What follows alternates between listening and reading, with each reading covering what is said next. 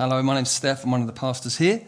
Um, we've just come to the end of a huge series on the book of Ephesians in the Bible. How many months did it take us, guys? About eight, six, eight, I don't know. But we're at the end of that. We're starting a new uh, series today. And um, many people say that the Bible contradicts itself. Many people say that the, the, the truth that is in the Bible is contradictory. Now, the reality is this the truth that is in the Bible often leaves us in a position where we are introduced to something, introduced to something else, and we're not quite sure how those two things hold together. Let me give you an example. The Bible teaches that God is sovereign. What that means is, is that God has all power, God knows the end from the beginning. God is never taken by surprise. He is over all things. Um, you know, how things are going to work out are of no surprise to Him. We're not in a place of insecurity. How's it going to work out? God is sovereign over all things. The Bible is clear on that. The Bible is also clear that we are responsible for our actions. We are accountable for our actions. What we do in life makes a difference. Uh, our prayers move the heart of God. Our prayers make a difference. Our actions have consequences. If we do things that work for righteousness and truth, there are good consequences. If we act in ways that are negligent or evil, there are bad consequences. The Bible says both those things are true. Now, how they come together, the finer details of how those things work, we don't know. But what we do know is this if we only embrace one of those things, then the way you live starts to be crooked. The way you go about things doesn't, doesn't, you don't grow right. You look like one of those trees that grow and you think, man, what happened there? Something's odd about it. It's not proportioned. It's not right. As you embrace both of those truths, even though you know, you don't quite know how every detail joins, but as you embrace both, the growth is right, true, and healthy. Now, there are many, many different kinds of teachings in the Bible where you have to learn to walk in what we would call attention. It's just the reality of the Christian life. The Bible says that those things that have been revealed are for our good so that we can learn how to walk in a godly way and be fruitful. There are secret things that haven't been revealed, they belong to God. So we're not into speculations and trying to tie everything up with our own ingenuity. We're saying, Lord, what have you revealed? We're embracing it. And as a result, watch the fruit that comes. okay, the, as you embrace biblical truth and, and trust God and obey in it, watch the fruit that comes. Uh, God, God is well able to show himself faithful to his word, even though you can't work out every finer detail of how this thing is working. It's not contradictory, but there's a tension. Now, in this new series that we are going to do for, for, for the next five weeks, we're going to have to learn to live in a very, very real tension um, in order to get it right. This uh, series is what we're calling the series, what we're calling running partners. Now, um, it's just the word we use as a church to describe the small scale settings where believers get together, maybe two, three, four, maybe a five people. It's a smaller setting where we get together and we help one another, we encourage one another, we sharpen one another in our Christian life. Now, we call it running partners because one of the illustrations the Bible uses when talking about the Christian life is that of a race. There are many different illustrations. One of them is that of a race. And so we say, well, look, wouldn't it be a wise idea to get together with others who perhaps would run at a similar pace and encourage each other on the Christian journey? That's what we mean by the term running partners. And we want to do uh, some sessions on it, even on a Sunday. We would never have given five weeks on a Sunday to something like this before, but we feel it's so important that we really want to give high profile to or even videoing the sermons. Um, so that if you're not here, that doesn't mean don't come for the next few weeks, right? But if you're not, if you're not here, you can access it because going forward, we want it to be a resource to really, really help you. Now, there's a tension when it comes to running partners. Here's the tension, okay? Two spiritual truths. Number one, the Bible teaches this that in the age we live in, the Holy Spirit has been poured out in such a powerful way. The Bible says that you, have, you won't have to say to someone else, another believer, know the Lord, because they'll know the Lord. You haven't got to teach them how to know the Lord. When someone knows the Lord, they have a relationship with God. And, and even the apostle John in the Bible goes as far as saying, you have no one, you have no need for anyone to teach you because you have an anointing from the Holy Spirit that abides in you. He lives in you and he will teach you all things. I mean, really quite um, extreme things are said. The Bible says that in the last days, the days we live in, the Holy Spirit will be poured out on all flesh men, women, old, young, rich, poor. All those barriers have gone. The Spirit is poured out on everyone. It's an extraordinary age we live in. This is what Jesus has brought for us. There's another spiritual truth which says this. Jesus says things like, When two or three of you gather together, there I am in your name. There's something about coming together. Yes, I know God. I'm a temple of God. He lives in me by His Spirit. The Bible says, I am a temple of God.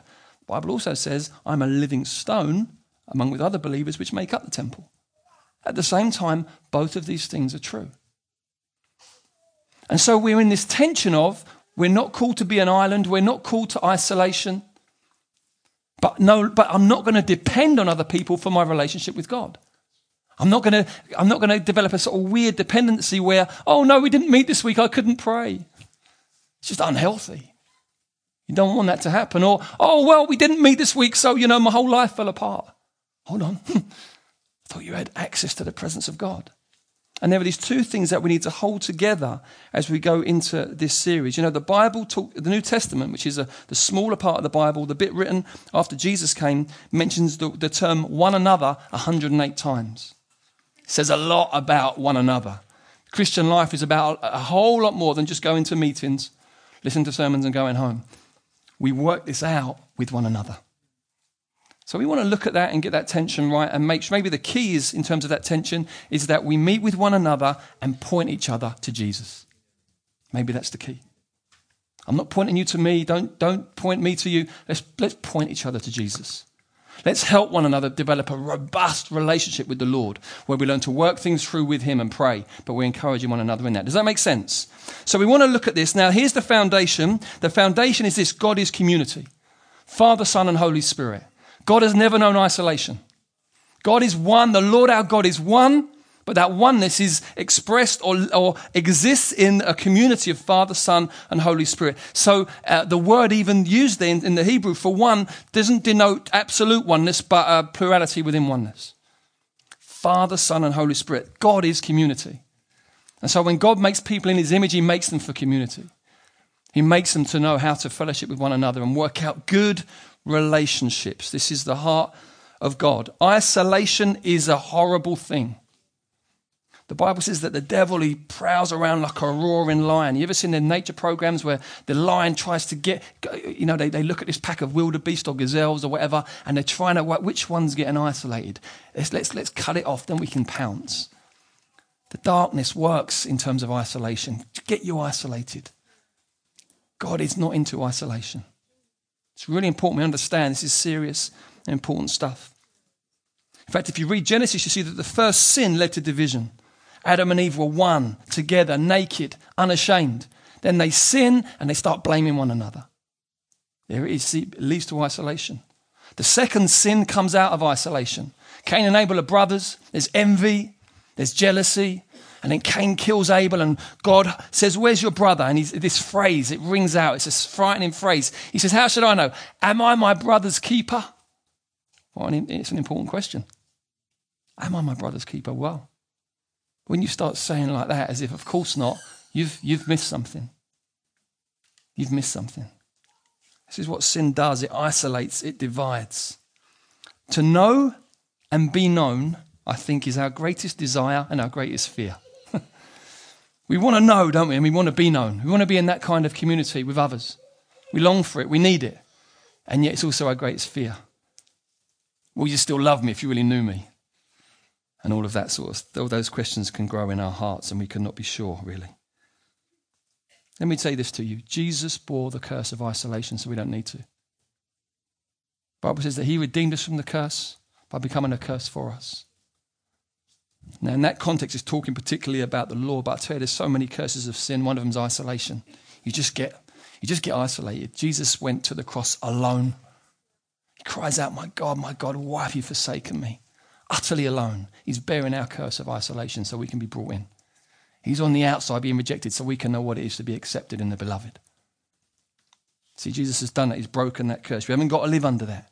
We haven't got to come under that right? Jesus has, Jesus has won something very much better for that. So there's great comfort, great comfort in community. You think, wow, this is gospel blessing. This is what Jesus has brought for me. Yeah. Overcoming our fears. Every time you overcome fear of knowing and being known, you step out one more further out of the shadows. Every time you take that step, your mind is renewed that little bit more. And you realize, I've been listening to lies. And you realize the devil's got a loud roar, but if, unless, if you don't agree with him, all he's got is the roar.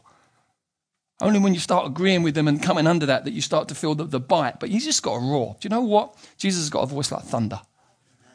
Let that voice ring out. Let that voice have the final say.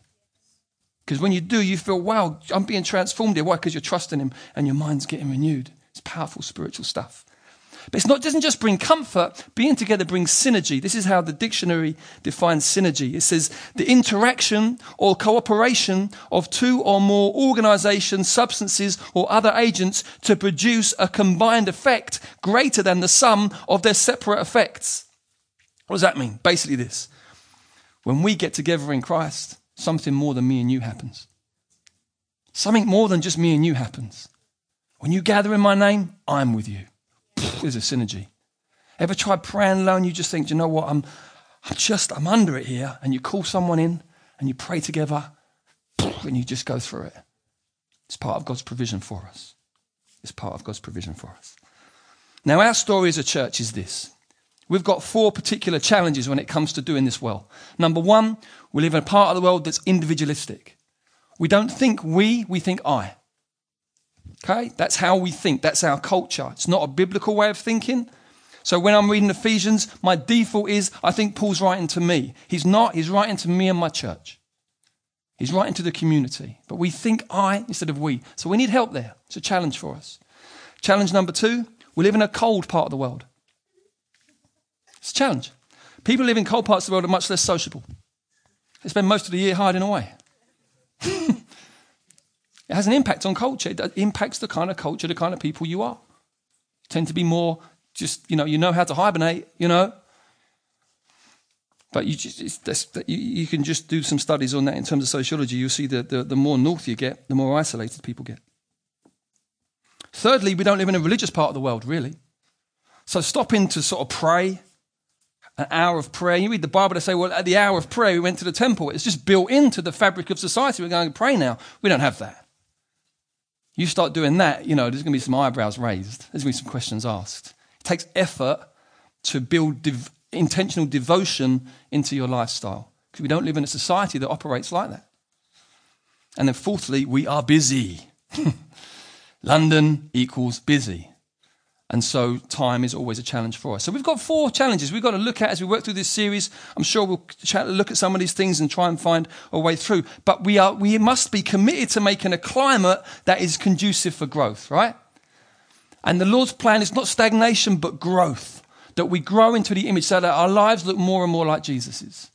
So that who we are becomes more and more Christ like. And that's what we've got to be committed to that. We've got to do the work to get there. I would say my observations from conversations and things is that currently at the moment in our church, um, the running partners that are happening, or among the whole church, is probably about 25% of us, maybe less, are in fruitful, effective running partnerships.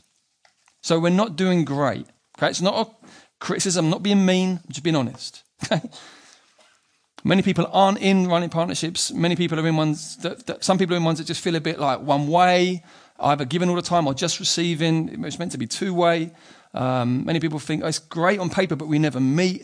Um, or you know, there's, there's all there's, in terms of people that say this is really working well, probably about 25%, maybe less. So we've got a little bit of work to do there, um, but I'm up for a bit of work if you are. Um, we've got to get it good because um, we got we got an, we got a spread uh, from the autumn term from October. There's going to be a season where our conventional gospel uh, our, our, gospel communities will not be meeting in a conventional way for a period. So we're gonna we're gonna strip back on the conventional midweek meeting to do some specific training tracks across the church, try and do some equipping. So during that season, the fact that our running partners are strong are going to be key, right?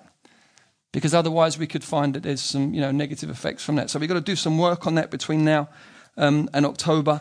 And the series, I'm going to be a little bit provocative in places, going to throw some things up in the air. This is a season for asking questions, work it through with your friends. We do gospel community leaders. This is a, this is a season we are now starting officially today of asking questions and throwing it up in the air and finding a way through to fruitfulness. We must get be committed to fruitfulness. We, we really do. It's, it's, it's, the plan of God for our lives. He said, Jesus said, it glorifies the Father when you bear much fruit, and it shows you really are my disciples.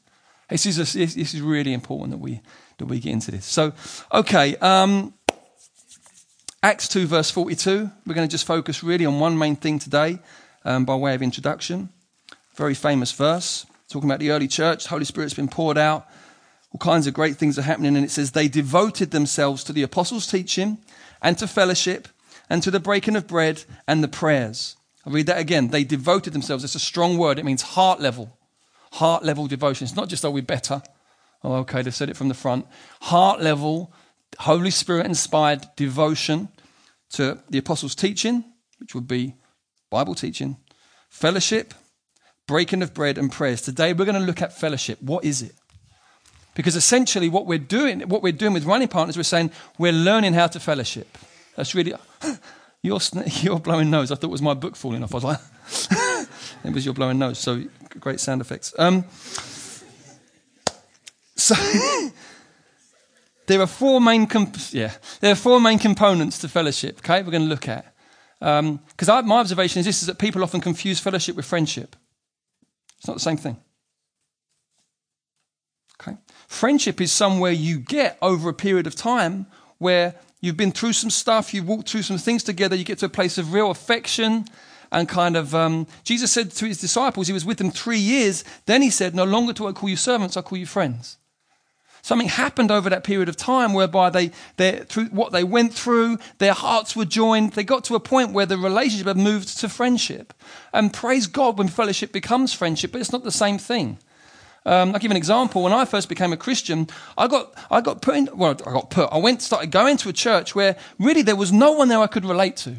Um, I, I've got a bit posher over the years, but when I became a Christian 25 years ago, yeah, yeah, yeah um, this is posh for me. When I became a Christian 25 years ago, I was a novelty because I would drop my T's when I spoke. I would say water instead of water, and everyone would sort of politely go, oh, because there was no one in the church that did that.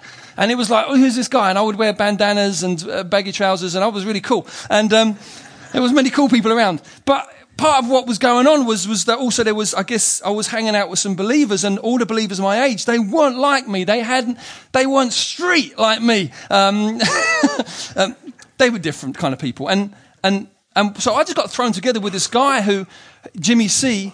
Now, we became, uh, James Casey, but, you know, Jimmy C, right? He, he got street in the end. But we, this is the 90s, guys, all right? Bear with me.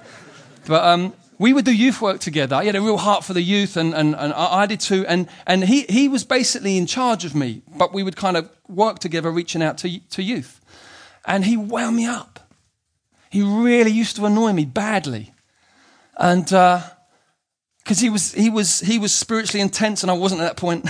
well, I was I come to know Jesus, but I didn't know how these things worked. He'd say, Come on, let's go to the early morning prayer meeting tomorrow. You can stay over at my house. okay, you know, we didn't have much to talk about. He, he'd left school at 16 and started working in a bank. Um, I was, I think I was still a barman at that stage. I, I can't remember, but it was, just, we had, you know, we, we had nothing, we had nothing in common really, except Jesus. Except Jesus. And what happened was we just kind of, we walked through that first year or two and it was a bit tense at times. I remember he would do things like he would pull me up on things. I hated it. I hated it. I wasn't used to it. He, he'd do it well, but I hated it. Why? It's horrible being corrected. You know, naturally, you don't like it. And he would say, You know, when you said that, I just wonder if I'd be like, defensive. But over time, we became, we became mates. He was my best man. I was his best man. We, we're mates now. Something's happened over that time. But it wasn't friendship at the start, it was fellowship. So if, you, if, you, if you're thinking, oh, I want to be in a running partner, but I, I, I don't know who my friends are, don't start at friendship. You might get there. Praise God if you do. Friendship's a beautiful thing, and we all want to have friends. You know, it gets to a point when you're friends, you can just waste time together. Just be in each other's company not do anything. It's friendship. It's great when, when those things get there. But if, all relationships may not end up there. That's okay. But if we get into that mentality well, they've got to be, you're, you're, you're, you're putting the bar somewhere where the Lord isn't putting it. It's fellowship. So, what is fellowship? There's four things essentially um, that, that fellowship is. Number one, firstly, it is relationship. It is relationship. You think, but what if we've got nothing in common? Uh, Jesus. Now, I don't want to be like facetious, but if, if Jesus is your number one and Jesus is that person's number one, well, you might not have anything else in common, but the thing that's most important to you, you have in common. So the good thing about that is, is you're going to talk about Jesus because you've got nothing else to talk about.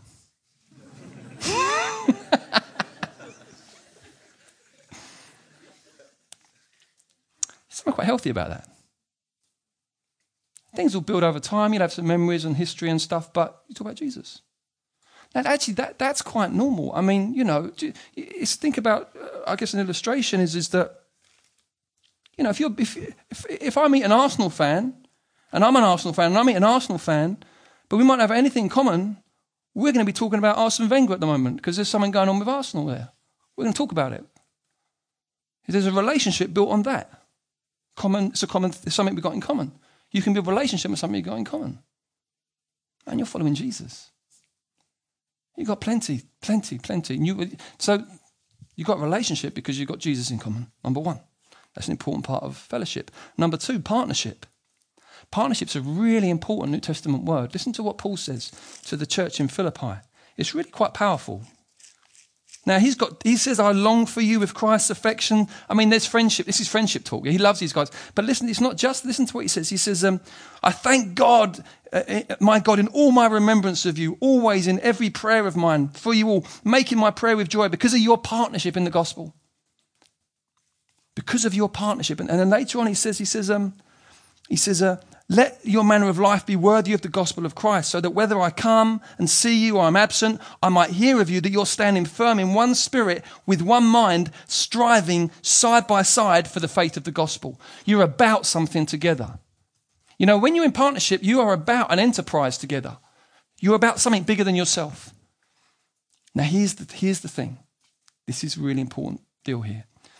When you become a Christian, it's really important that you notice. If you're here today, you maybe you're not a believer, you're thinking, what's it about being a Christian? There is a purpose. There is, if you're here as a Christian but you feel purposeless, there is a purpose. The purpose is this it is God's plan to unite everything in the whole of creation underneath Jesus. That's what God is about. He's bringing everything under the lordship of Christ. So when you come to know the Lord, it starts with you, your heart, your mind, your will. You line up under the lordship of Christ. And that brings liberty. That brings joy. That brings true life because that's what you were made for. And then together with others, you go about talking about Jesus, introducing Jesus by the way that you live to others. And you basically what you're doing is you are giving everyone on the planet that you touch opportunity to find out about Jesus. You're not forcing it on anyone, but you're giving everyone opportunity by the way you live and by the way you speak to come to know the one who is truly Lord of all. That's what you do. There's a partnership. And so in, in, in fellowship, you, you've got a relationship with Jesus, but also you're about the same thing. Now, if you're someone who calls yourself a Christian, but ultimately what you're doing is you're doing your thing, you're all about your dreams, and you're just trying to get God to bless it, you're going to really struggle finding Christian fellowship because there's no true partnership in the purposes of God. You're still trying to, you still think, you've not matured out of that place of thinking. You're still thinking in a kind of a sort of a childish way. You're thinking God's all about making your life easier. He's not. He's about bringing life to the full, but it's not actually about you, it's about Him.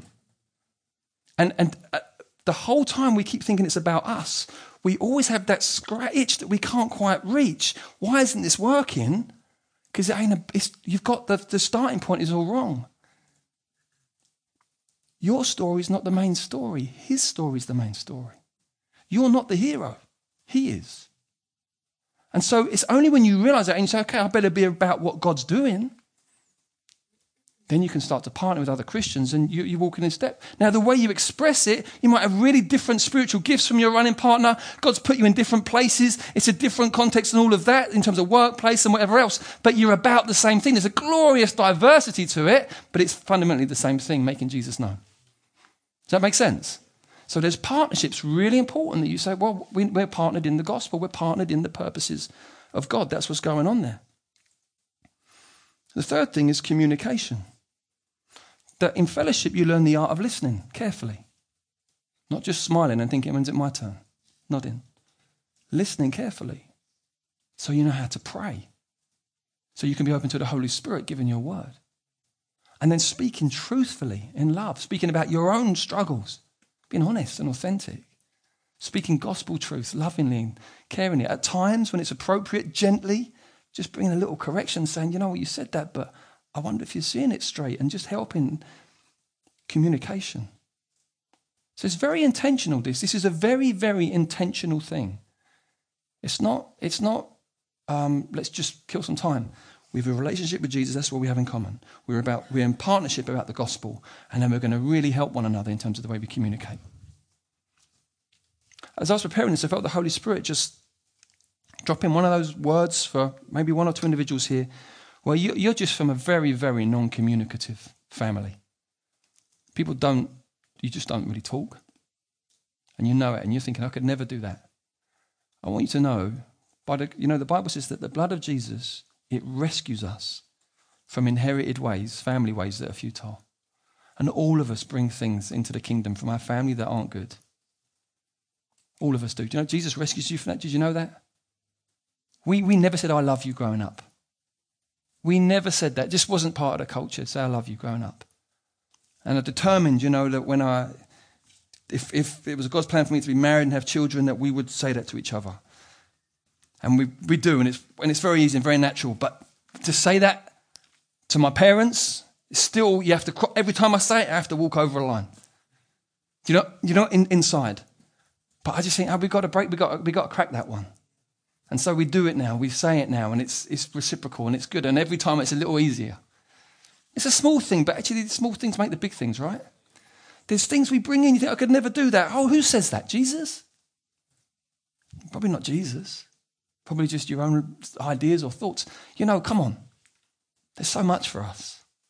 I mean, transformation's a scary thing because you're constantly stepping over things. You think, I'm not sure I can do this. But then you do it and you, and you start saying things like, I can do all things through Christ who strengthens me. Because you realize, do you know what? I can. And your mind gets renewed as you step over those lines. Your mind, you, you see it, your revelation comes. So communication. Then fourthly, stewardship. Here's what I mean. All of us have natural like resources. We have resources, whether that's in like money or stuff, or whether it's spiritual gifts or whether it's just particular strengths we've got, none of those things are our own. They've been entrusted to us by God. We're stewards. They're not mine, okay? They've been entrusted to me by God to be used for His glory. And so in running partnership, I'm a steward of what I've got for that, for that person, for those people. I'm a steward there. We steward what God's given to us so we can bless one another. Someone hits a tough season, you say, what, what can we do? It's fellowship. That's why you see in the early church. They're committed to one another. They're, they're giving and they're, they're, they're pouring themselves out for each other. Why? Because they recognize I've been entrusted with some stuff for the, for the glory of God and the good of those God's put in my life. It's a generous attitude. So that's what fellowship looks like. Number one, relationship, partnership, communication, and stewardship. Now, to just sort of come in to sort of land a bit now, I will say this. Uh, in many of these situations, friendship will grow out of that. Okay? But you can start the journey of fellowship. Jesus called 12 to be with him. Three years later, he says, I'm calling you friends. But he called 12. He didn't know them. And, and, but, but he saw something in them. He knew God had put them together. And I just think, you know, you can trust someone. You might not know them well, but you can trust, you, God can grace you to just trust people to be able to share on an authentic level. As time goes on, you might even share other more detailed things, but you can, you can start an authentic journey of fellowship before you know someone well. And then as trust grows and builds, you, you know, maybe take it a level deeper with the sharing as it goes. Now, this basically helps us to avoid two ditches that running partnerships can fall in. Number one, unintentionality. so you make so much effort to make time to get together, meet together in busy London, and then when you meet up, you don't actually get down to it. It's superficial. No one says or hears anything that's going to make the blindest bit of difference in their life. God help us. God rescue us from that. That's, that doesn't even make sense. That's crazy. You know, you've, you've managed to find a time where all three of you can be in the same room at the same time. You've only got an hour and you spend the first 40 minutes cracking jokes. There's nothing wrong with that, but it's not the best use of time. See what I'm saying? I'm not trying to create a really intense church. I'm not. But I'm saying you've got to be intentional because, like, there's stuff to talk about, right? I don't know about you. There's stuff I need prayer for. There's people I'm praying for. I want you to join with me and pray for them. They'd get saved. There's stuff I feel God speaking to me about in His Word. I just, I just wanted to say, do you think, are you seeing this too? Is that what's in there? It's an intentional time. And so and I think if there's this pressure of, we've got to be best friends, you know what I mean? You can kind of create something that's just, it's this pressure of, let's hang out. Well, you can, I'm sure over time you probably will start hanging out, but you haven't got to start with that. Just say, right, so well, over the next four weeks, I'll talk about some of the things we can do in a bit more detail. But you don't. Let's not let use the hour well. If you're meeting for an hour, time is precious. That's the first ditch you're rescued from. The second ditch is exclusivity. This thing of well, we're on a good thing here. Us, we don't want to let anyone else in on it. That can happen in a running partnership. You hit a sweet spot and you just you want to protect it. Now, what am I going to say about that? Well, I think I think that we've got to if you don't let, if, if all the good running partnerships in the church don't let anyone in, how's anyone else that comes in going to learn how to do it well? But if you're a, if you're partnering in the gospel, and you know that what that is is about is about God bringing everyone under Christ and making disciples, then your heart changes, and you say we must bring people in so that they can be exposed to this amazing thing God's doing among us. And then maybe if we grow and multiply, they've been taught in it, they can do a good one themselves. And then you get a culture of healthy multiplication in the church rather than this sort of almost selfish guarding of something because it's so good, so nice, we have such good times. Now, I, I, know, I'm, I know I'm rattling a few cages here. I know that. Um, but I actually think it's really important that we, that we realize that, that we don't allow something that is to become ultimately self serving. It's great when something's a blessing, but ultimately, it's to be Christ glorifying. And that must have built into it growth, expansion, multiplication. Because Jesus said, Go into all the world and make disciples. That's why we're here. If, if we weren't doing that, then Jesus would just come again and take us to be with him. But there's something to be getting on with. And he said, Until, until every people group's heard the message, I'm not coming back. So that's, the, that's, that's there's a main aim going on here that we've got to do well. Um, and here's, here's I'm going to end on this because this is, you might think, why should I? why, why should I? It's, why should I let anyone else in? Jesus praying before he goes to the cross. Listen to what he says. I don't ask for these only. He's been praying for the 12. And he says, Don't ask for these only, but also for those who will believe in me through their word. It's Jesus praying for us now. That they may all be one, just as you, Father, are in me, and I in you. Listen, that they also may be in us What's Jesus doing? Jesus is going, This is such a sweet thing, Father. We've known it for eternity. It's, it's the most precious thing in, in, in, in all of our in all of our in, in our soul. This is what we love and long for. And then he goes, and he welcomes us in. You think, what? Aren't we going to ruin it? Well, we've, yeah, we've done some stupid things over the last 2,000 years. This is just, that running partnership was sweet. Then we got involved. It's been a bit bumpier since, isn't it? You see what I'm getting at? It's the gospel. It's the gospel. Father, Son, and Holy Spirit in perfect community. Humanity rebels against God. What does God do at that point? This is extraordinary. If you've ever been rejected, you've ever been betrayed, this is extraordinary. What do you do at that point? What is your natural instinct? Is to hurt back, kick back, withdraw, isolate. What does he do? He gives his one and only son.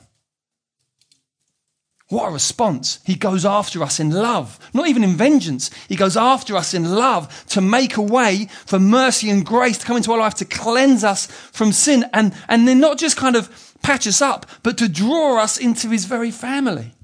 It's the gospel. This is what he's done. And then, what he's, and then he's created a community to pattern itself on the gospel. And so God says, Come on, please, learn how to be big. learn how to be big. And I will also say this in case you need just one more little thing to motivate you, to push you over the edge, a little bit of selfish motivation. Oftentimes, when things reach their sweetest, when you try and hold on to them in that form, it's, it's the most foolish thing you can do. They tend to then go mouldy. There's an optimum point things reach. And very often at that point, the best thing to do is to throw it all up in the air and go again. You ride the new wave, keep it fresh. So beware that false security of this is so the thing, and you hold on to it in an inappropriate way. And then suddenly something happens, life happens, circumstances happen, that person moves, who knows what. And it has to change.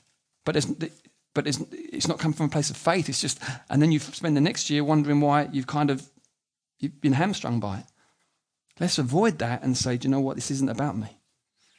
And I'm going to trust that as I as we go for this and serve Jesus, that this is going to be the most fulfilling, thrilling ride I could ever have. That's the, that's the purpose of God for us. So, hope you all still like me. response. I was praying about the response. The wash we how do we respond to this? I just felt like for some of you, there's just a fresh thing. The four components of, of fellowship relationship, partnership, communication, and stewardship. There's a challenge in each of those, isn't there? In each of those, there's a challenge. Relationship. Is my relationship with Jesus real and alive enough for me to be able to find relationship with someone who I have nothing in common with except Jesus? I want to commit to investing in my relationship with Jesus. There's, a challenge there. Challenge for partnership is Am I still trying to get God to just bless my story and I still think it's the main story, or am I going to get caught up in God's story and partner with others who are doing the same thing? Third thing is, am I going to, am I going to learn to listen well? Am I going to learn to walk out of non communication, to make myself vulnerable, to speak the truth in love? Am I going to actually, am I going to embrace communication? And fourthly, stewardship. Am I going to hold what He's given me? Or am I going to be thinking, how, how do I share this? Because this is what the gospel looks like. And I just wanted to just give a moment where literally people can just make a stand before God, say, This is a moment, Lord, I want to respond in one or more of those areas where I say, Lord, I really want to freshly today commit to fellowship. I don't, I don't want to be stubborn. I don't want to, I don't want to just dig my heels in. I really want to go for this. It's just a moment before God. And um, so if that's you, you think, yeah, there's, I, I want to straighten one of those things out today. I want to make a stand in one of those areas. Um, and as you stand before God in just a moment, then I want you to also think through concrete steps. What am I going to do? What am I going to do? What's the next step? And work through with your gospel community leaders these things. They've been, we've spoken to them in preparation for this series. We've said, look, come alongside your people.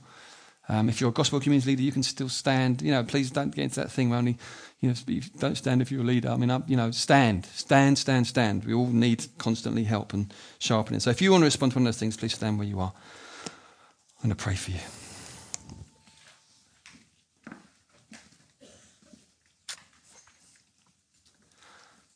Oh, I just feel as we're standing now, there's, there's, there's, just, there's some here, the Holy Spirit's really, he's, it's the isolation thing.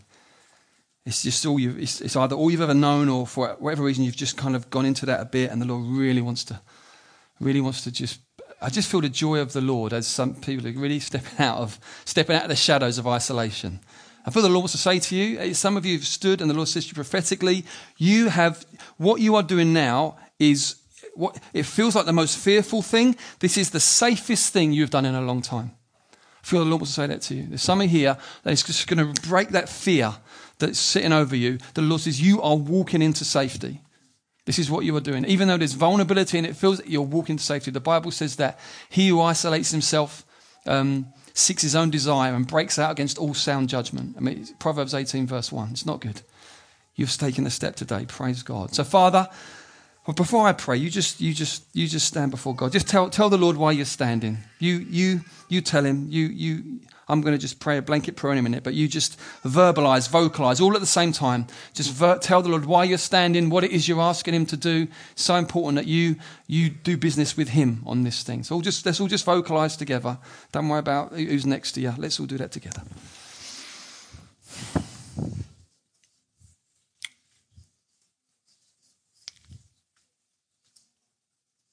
Thank you, Jesus. Sorry. Thank you, Jesus. Lord. Thank you, Lord.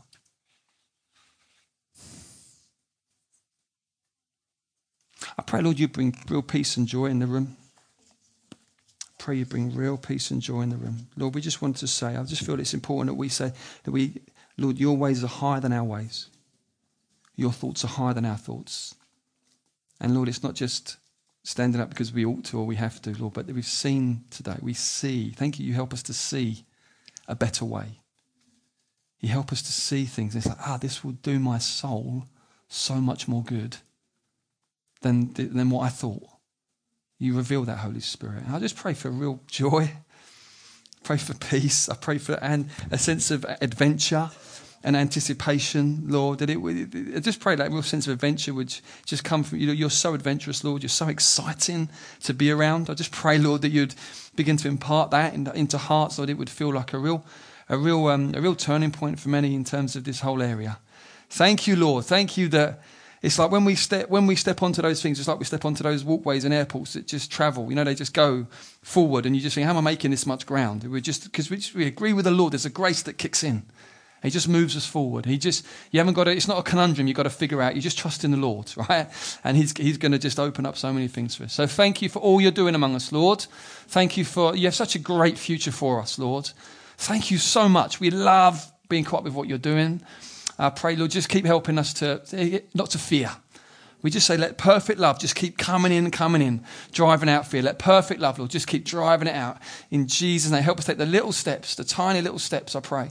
It's a little, you know, every, you know, you do a little step before God. God sees it. God sees you walk, stepping over a mountain, right? He knows, He knows it. He knows what you're doing, right? And He will be around you and He's got your back and He will bless you and you haven't got to worry, right? So just these little steps, they are huge to Him and he sees what goes on in the heart. He sees in the, in the invisible realm. So you can be so confident today.